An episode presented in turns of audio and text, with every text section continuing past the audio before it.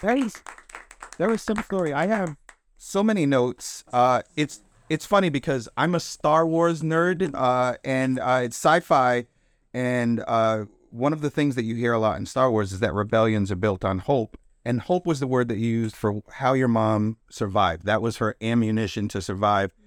It also sounded like when your dad needed hope the most is when he found your mom. So there was like a full circle for your family involving hope, which must have been a really hard commodity for that time. Absolutely. Absolutely. Uh, I'm wondering, does anybody else, before we get into questions, just reactions, just reactions. Does anybody like, what do you think? Uh, like, what do you, what do you think? Do you, do you guys have, uh, what were your emotions? Go ahead. As someone who has had World War II as a topic in all my history classes for elementary, middle school, high school, it's crazy to hear what like really, really went down the the gritty stuff that they don't want to teach in public schools. Because none of that stuff I heard how I know it was crazy, crazy, but like what you said, like just broke my heart on most key stuff. Did anybody else feel heartbroken at any points? What what was it for you people? What was it? What was the moment that broke your heart? Almost every part. Almost every part. Does anybody have anything specifically? Go ahead. Basically, like almost the whole thing as well. I think her grandparents when he tried helping them find the orphanage. For me, it was probably the part where um she got the tag dogs went after her, the, her mom. Is She called she called that three miracles. Did you hear her reference that as three miracles? Yeah. I heard like seven. I heard like seven. Like I'm wondering There's like pe- different people. Yeah, I know, I know, but but I'm still wa- well for her to be here. I'm wondering if like, yo, did the orange do something to prepare?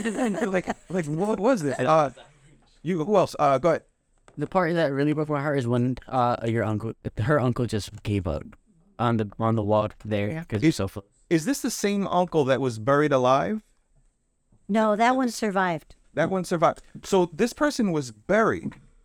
Uh, My uncle Max, yeah, they made him dig a pit Yep. And then they made him lie in it and then they took heavy stones covered him up. And at night, my mom and my aunt snuck out and dug him up. And he survived. Survived. Um, for me, it was when um the the the I forgot her name, but the the little girl Sasha. she like the guy um let her out of the bus. Wagon, yeah. Sesha, um, I, I, I, there was a there was a large family. Sesha is your aunt. Was My aunt was Roja, Rose, yep. and uh, Ro- Rose's daughter was Sesha or Celine. So Sesha's your first cousin. Sesha's my first cousin. She's alive and well and lives in Belgium. Your Sesha's still alive. This is somebody who was She's 10 years older than I am, I think. So she's in her 80s. shout out to shout out to Sesha, uh, who survived this experience. For me, it was um listening to all the punishments that your family had to go through. So one of my favorite movies of all time is called The Pianist, which is basically um about basically what you described like Jewish people in as this famous Jewish pianist during the Holocaust in Poland. Uh, I was wondering if you've seen it. If you have, like, do you relate to any of any of it or like any movie adaptation of the Holocaust?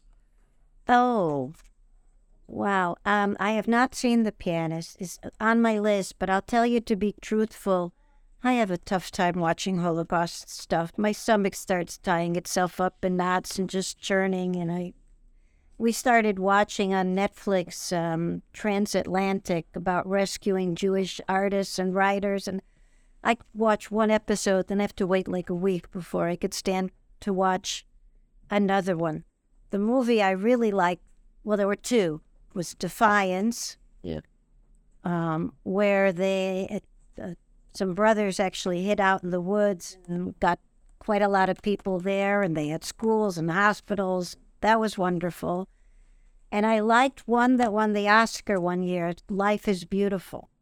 It was a very sanitized experience at Auschwitz that you see, but it was still such a beautiful movie. And when the uh, I think he was the actor and the director, won the Oscar. He was so excited that he ran across the tops of the seats to get on stage to get his Oscar. So I've seen a couple. I've also saw, seen Sophie's Choice, which was very hard. when she says sanitized, it reminds me of when uh, who one of, one of you was talking about studying in school and how it it was very different. It reminds me of that. It seems like it seems like a lot of the history books were sanitized, and I know like I, I had mentioned earlier. I'm not trying to take the spotlight away. I'm trying to put the spotlight on, but but I'm also relating to it with the kind of experience that the Tainos had, and how sanitized the history books have been celebrating people like Columbus. And in an alternate world, in an alternate reality, I think the same thing could have happened had World War II turned out differently. When you when you talk about uh, the emotions in watching some of those art pieces, I can only imagine the emotions. So a historian trying to do the what was the the walk, the mile, the march. I can imagine a historian being fascinated uh, and also feeling dread from an experience like that. But given your personal close connections, what were your emotions when you did the march and and saw the chamber and everything that your mom had been through firsthand? I imagine it was different for you than somebody who's just interested in history. Yeah, the March of the Living uh, in 2010.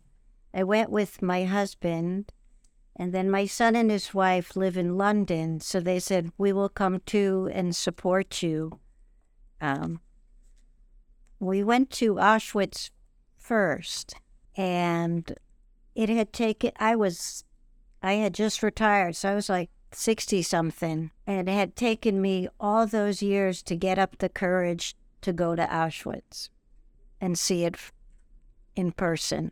Um, and the it was just terrible. And I am not a drinker at all, but that night after having been to Auschwitz, my husband got me some Baileys.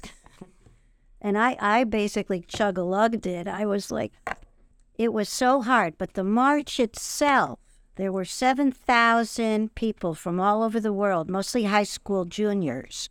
And we marched from Auschwitz to Birkenau, the sister camp, which is a couple of miles. And it, for me, it was a take back the night kind of experience. You tried to kill us and you failed. So that part was actually wonderful. What has surviving the Holocaust taught you about your life from like your mom?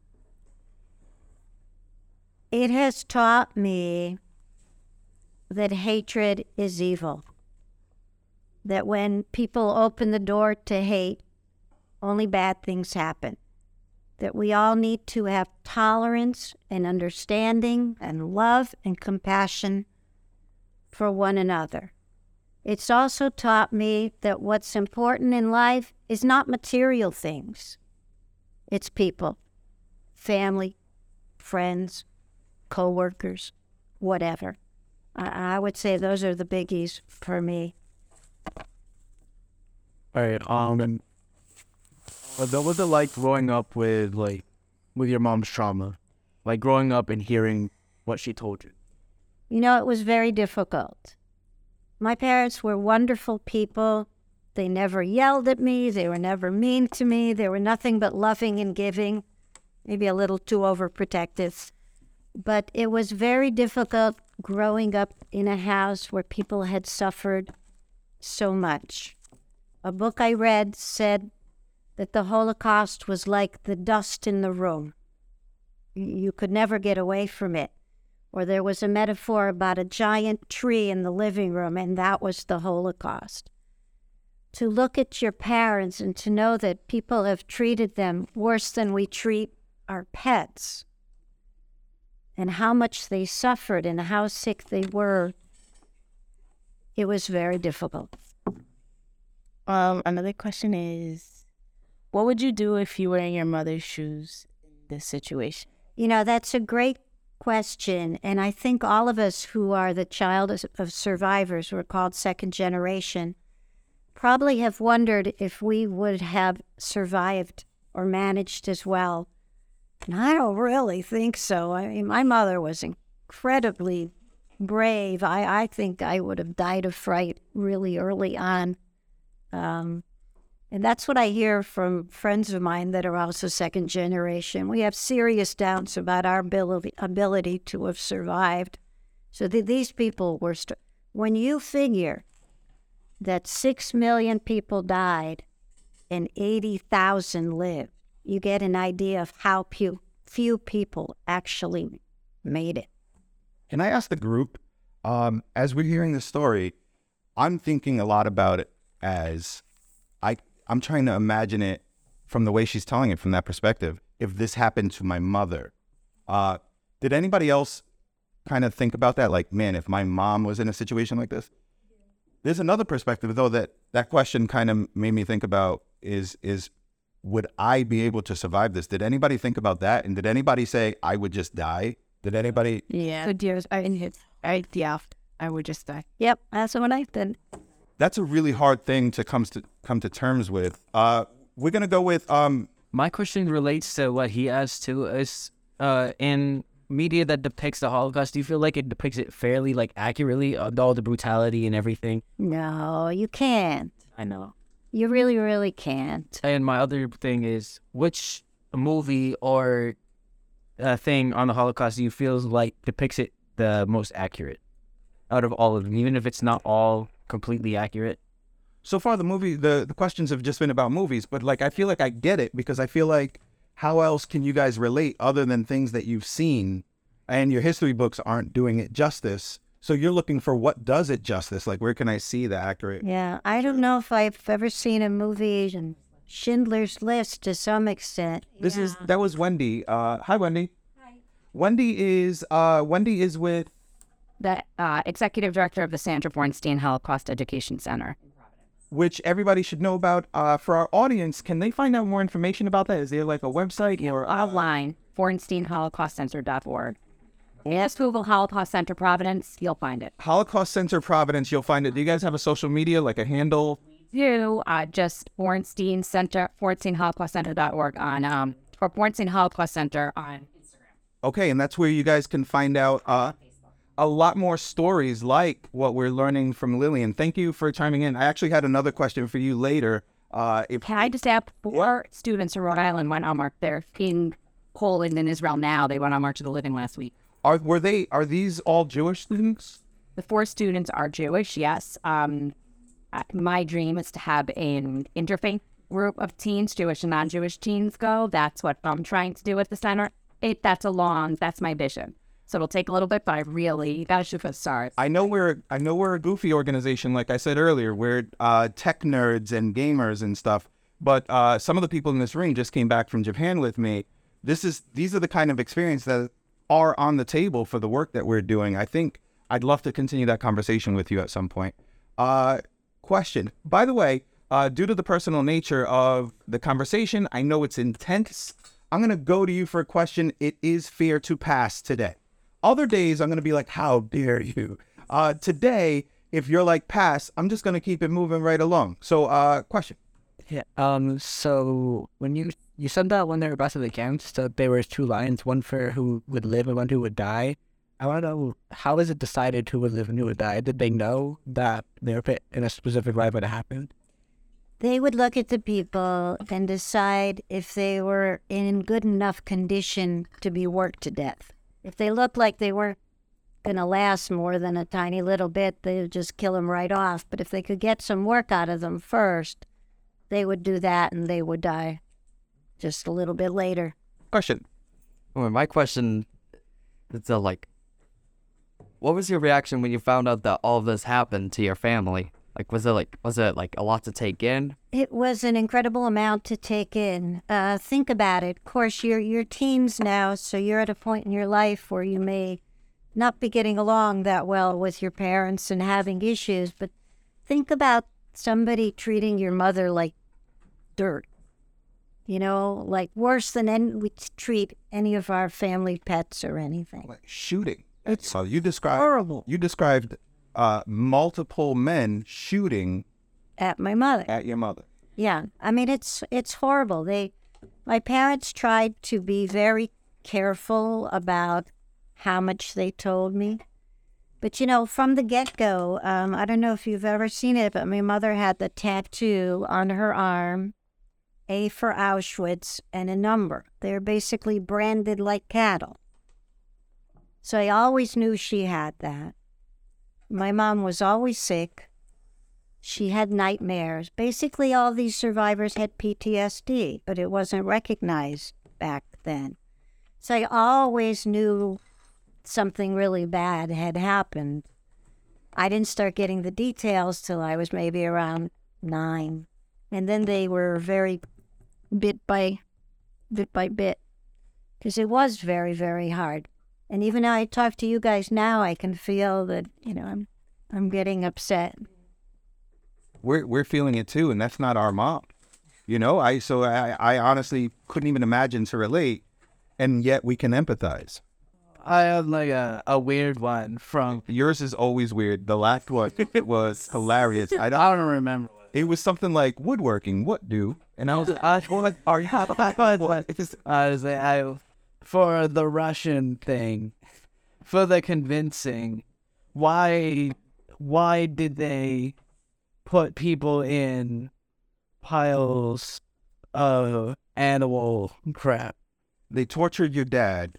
Why did they do that? Well, they wanted him to accept Russian citizenship.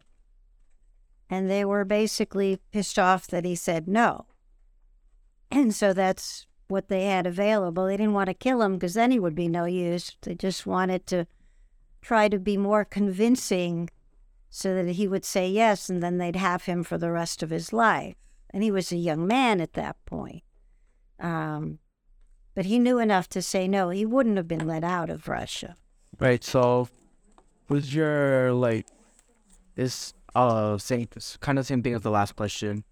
Growing up like in school, that did that affect like with what your mom told you? Did it affect anything, or like did being Jewish affect like your school school life or just personal life?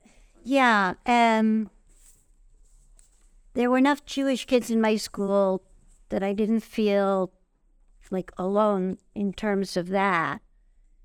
But I was the only one, as far as I know, in the whole building whose parents had were survivors like that, whose mother had been at a concentration camp, who had a tattoo on her arm like she was branded like cattle. Um, so I ended up, I, I was very shy. Didn't help that I was chubby and wore glasses, but um, it, it was difficult. It's hard to escape the reality of what happened. Like, um, second generation, other people like me, we never talk back to our parents, believe it or not. Never. Because you could never say anything mean to people who had suffered so much. So that kind of thing. Yeah.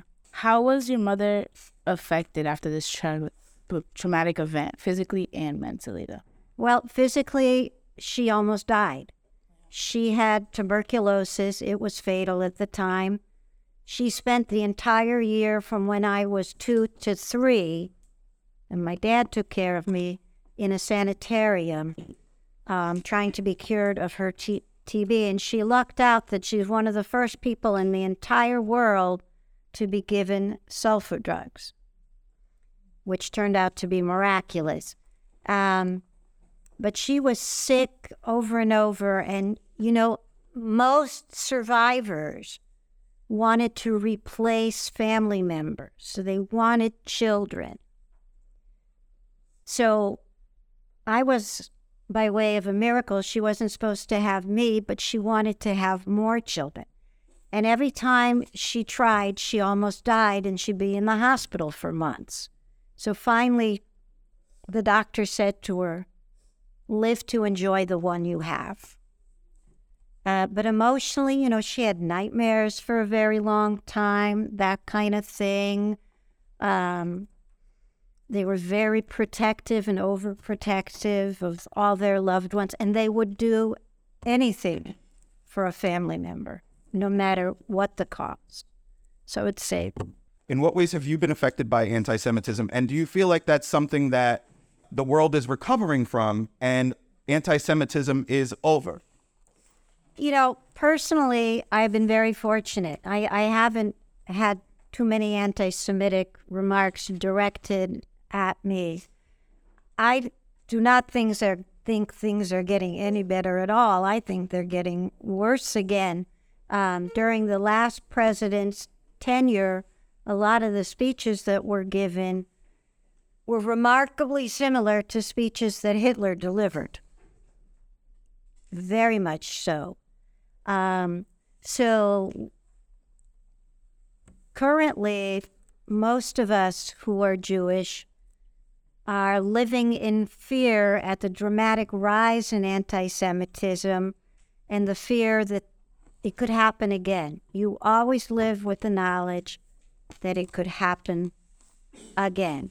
And somebody, also second generation, told me that any Jew in America who doesn't have an active passport is an idiot.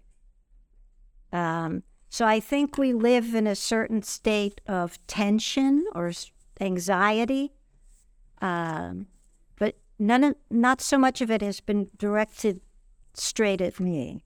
I have uh so I have a question and and um we have four guests with us, uh Lilliane, Jeannie, Wendy, and Susan.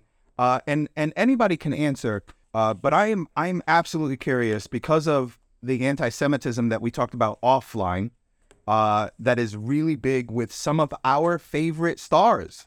An amazing basketball player talent, uh, an amazing rapper. I won't listen to him anymore, but I can't deny like uh, his his Gold Digger track or some of the other tracks. It seems like it's bubbling. It seems like anti-Semitism is bubbling, and it makes me wonder generationally, post-war, what was the worst time for anti-Semitism? Is is this something that's peaking again, or is it something that is a constant and we just don't see it as much? I think there's always been anti Semitism, and sadly, there will always be anti Semitism. Uh, ever since we were accused of killing Christ, there has been anti Semitism. However, it kind of ebbs and flows. Like right before the war was a period of relative quiet. In countries like Germany, Jews thought they were assimilated citizens. I think that the political forces of the recent past have contributed greatly to the rise of outward anti Semitism, that people who hate were encouraged to climb out from under their rocks. Yeah. Not just anti Semitism. Black Lives Matter. I mean, you guys, it's just a lot of hate out there. A lot of hate out there.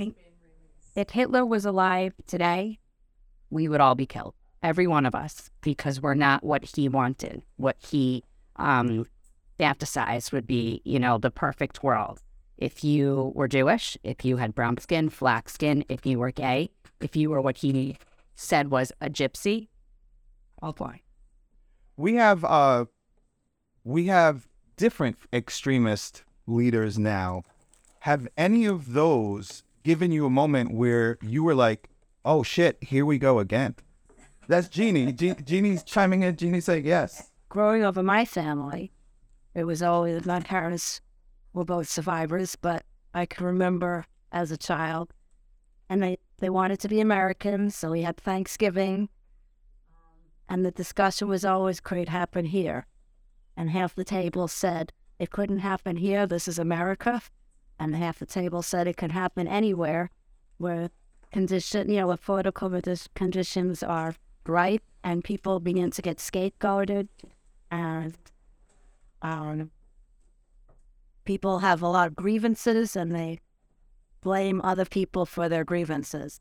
So I feel I will think back to those childhood days, and I think it could happen here. It can happen anywhere, any place where people feel that they have grievances. And during like oh sorry, No, no, it's much easier to blame other. It's much easier to blame other people than to take right you know communal responsibility for. during the Trump presidency, many of the speeches resembled Hitler's speeches very closely. And in Charlottesville, yeah when well we're carrying the torches, the Jews will not replace us. The whole replacement theory that is getting a lot of airtime, you know, a lot of There are also hate groups here. India Point Bridge in Providence, where they do the fireworks every summer. Big, big, big sign, Jews killed Jesus. That was a few months ago. There were flyers in Warwick, flyers in Providence on the street I work on, the street we're all on all the time, recruiting young white males between 18 and 27, 24. You know, they keep, they're recruiting for hate we talk about how whether or not this can happen again. And again, some of us just came back from Japan, eh, a a STEAM Box trip, a STEAM Box trip that was supposed to happen if not for the pandemic. The Highlander students and I, this podcast was supposed to go and visit, actually, CF members too. We were supposed to go visit kids in cages because right now there are kids in cages, not just in 2019, but that continues now. So I know we talk about Trump as an extreme leader, and we all know we could make a list a mile long of what kind of bullshit this guy is on. But we have new leaders now, people that were elected to fix the Trump shit, but they're still kids in cages. So if we talk about can this happen now, I'm not likening it to the horrors that your mom went through, but I'm saying this this this shit is happening now to a smaller degree and to another extent. And uh, it's people who probably look less like you, but more like us. These kind of things are still happening. And not only do we need the hope that Lilliane talked about, but we actually we got to do something about. I'm hoping that Lilliane can come in and uplift some of you because my generation kind of has kids in cages. And I'm hoping that your generation can do better. I'm looking at you guys while I say that, but I'm talking to the audience at home as well. Let's throw in a comment.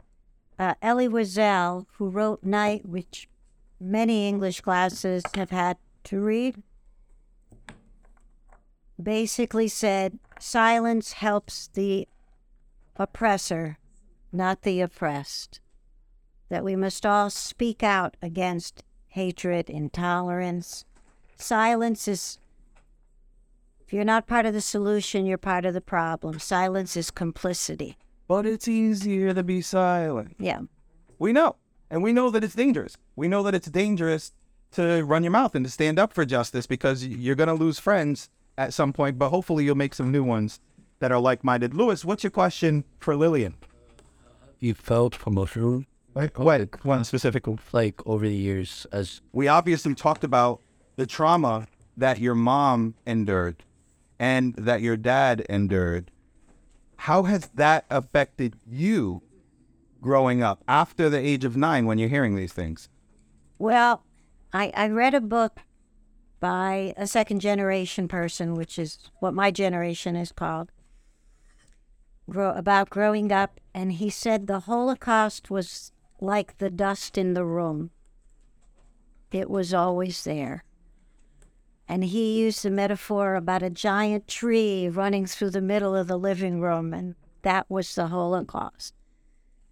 I, I feel like my whole life is in some way had to do with the Holocaust. You know, you, you can't escape it. Um, and I didn't know any other children of Holocaust survivors when I was growing up. I, I went to a regular public school, very mixed bag, diverse.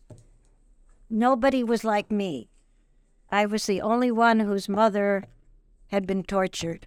And so it kind of makes you feel alone, you know, to a certain extent. You're in a category all by yourself.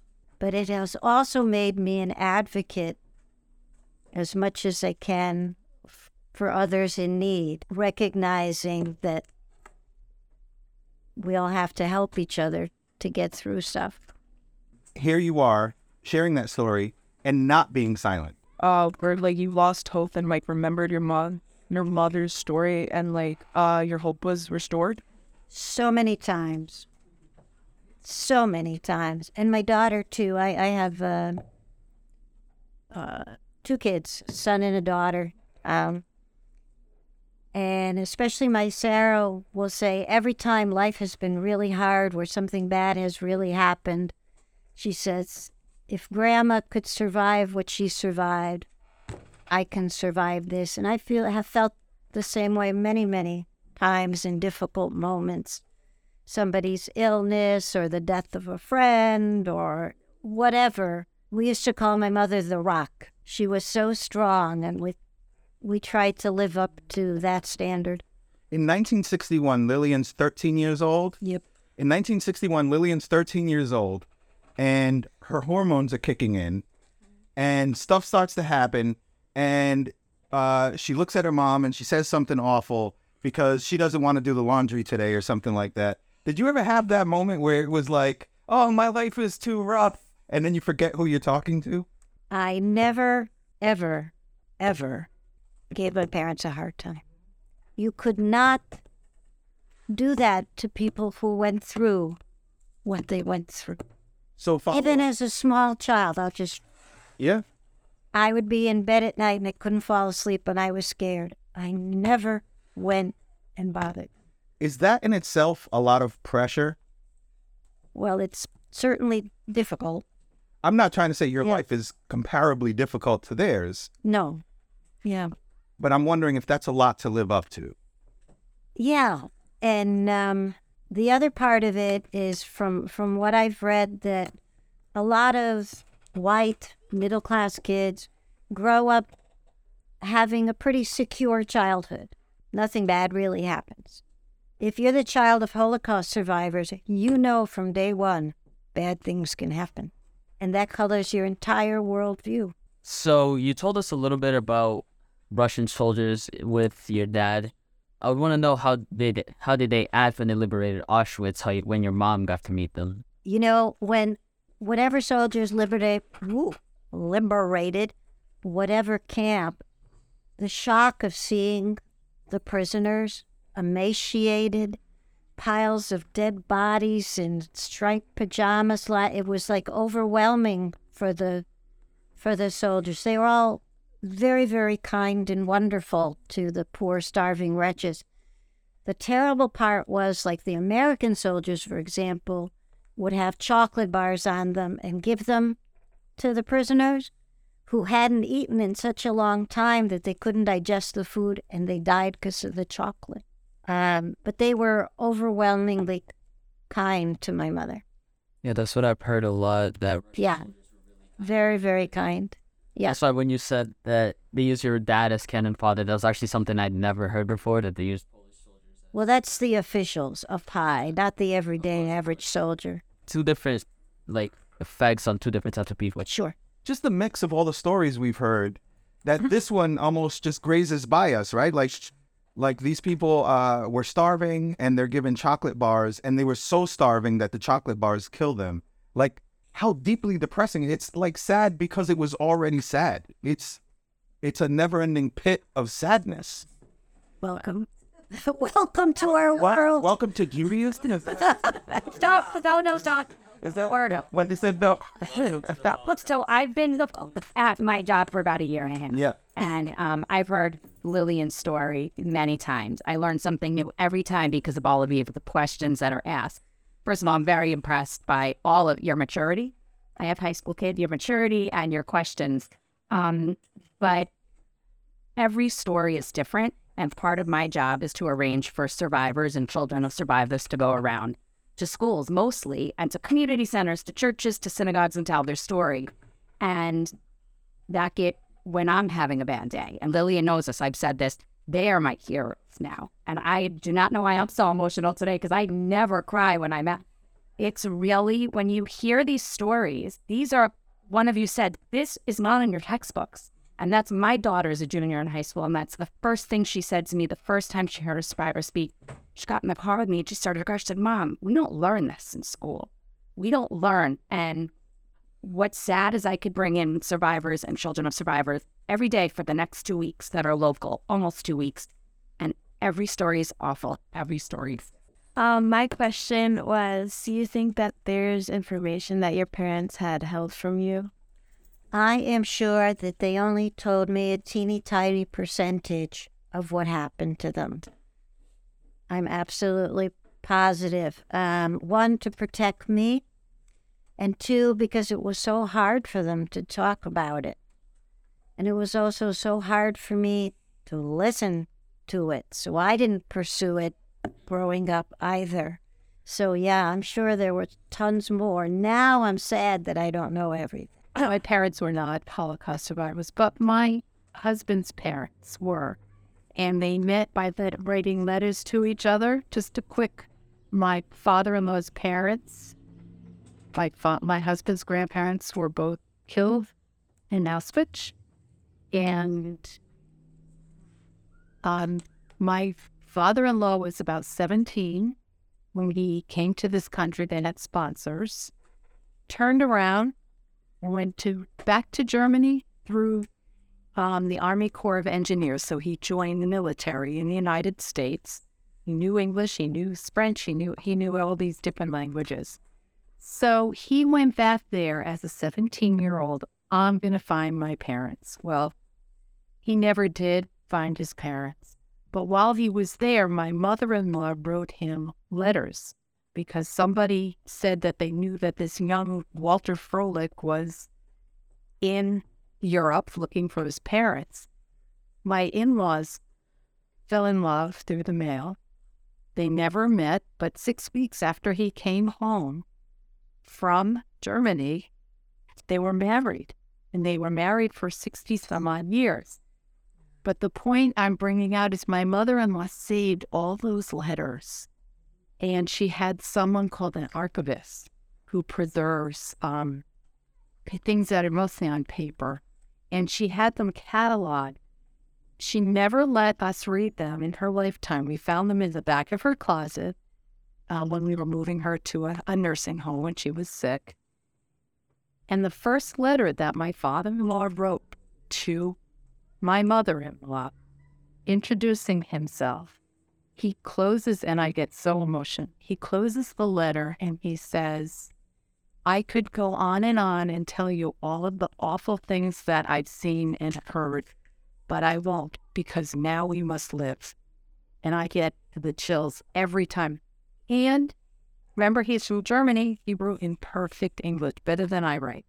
So that was my final thought. Now we must live. And I always said, oh, he was a quiet man. He didn't talk about his experience. That was uh, this is Susan speaking. Susan is uh, with Highlander Charter, and when we saw some of the anti-Semitism coming up, uh, I went to some of the people at Highlander and I was like, "Is there some? Is there something that we can do?" And they recommended Susan to me, and Susan's been instrumental in connecting me to Wendy and uh, ultimately Lilliane and putting this together. Thank you, Susan. Everybody say thank you, Susan. Thank you, Susan. Um, thank you, Willie. Uh, thank you, Wendy, Lillian, uh, everybody else. Before we get to closing, uh, before we get to closing thoughts, uh, I have to ask about uh, the the one story that obviously the story about the mom's line and being switched because of what happened earlier and with the high school bullying situation was amazing. Uh, the story about the dogs, the three miracles. Uh, the three miracles are are uh, one of the stars of the show. Speaking of shows, your uh, your in laws story, Netflix. Please get on that because we need we need that story. Uh, but but the one the one story particular was such a, a story of chance.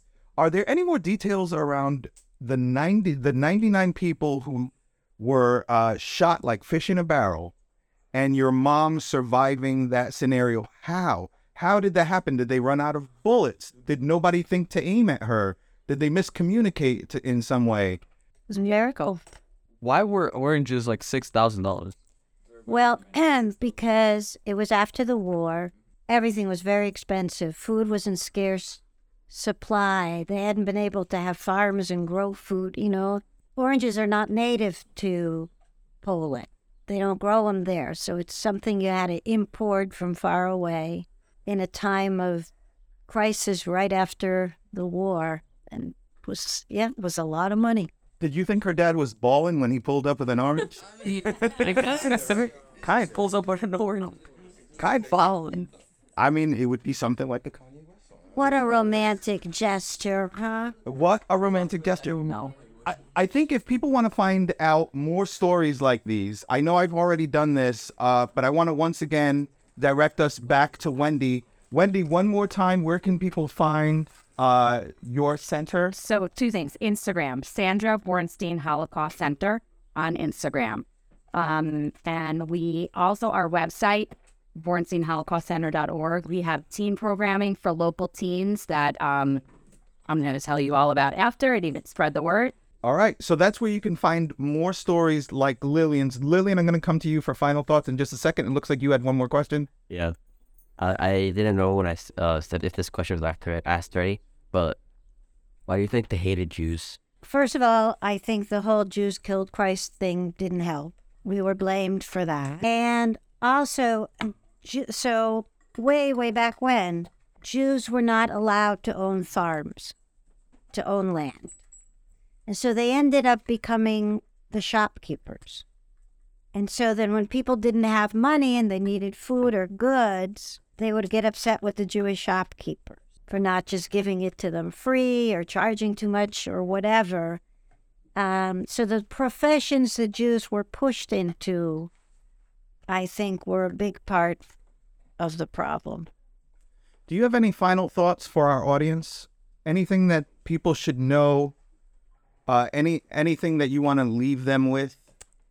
Well, I would like to leave people with the message that we have to stop hate wherever we find it. We can't sit back and let somebody else do it. We have to stand up and do our part. Wherever we wherever we feel it, hear it, see it, we have to say something about it. Before we sat in this room today, there was another group. What's the name of your group? Diversity Talks. Diversity Talks. And uh, if they didn't say it in Diversity Talks, it's just something that I've heard uh, again and again that we can't just uh, not be racist. We must be anti racist, was what I was going for here. Uh, and I would think that uh, we can't just not have hate. We must have anti hate in our hearts. We must combat hate when we find hate. We heard amazing, touching stories today. They were definitely misty eyes. Lilliane, I really appreciate you sharing these stories. But now that you've shared these stories, as Susan said, now we must live. Everybody, please give it up for Lilliane Birch. This has been uh, another podcast from my homies at Highlander Charter School. My homies at Highlander Charter School, please say peace out to the world. Peace out.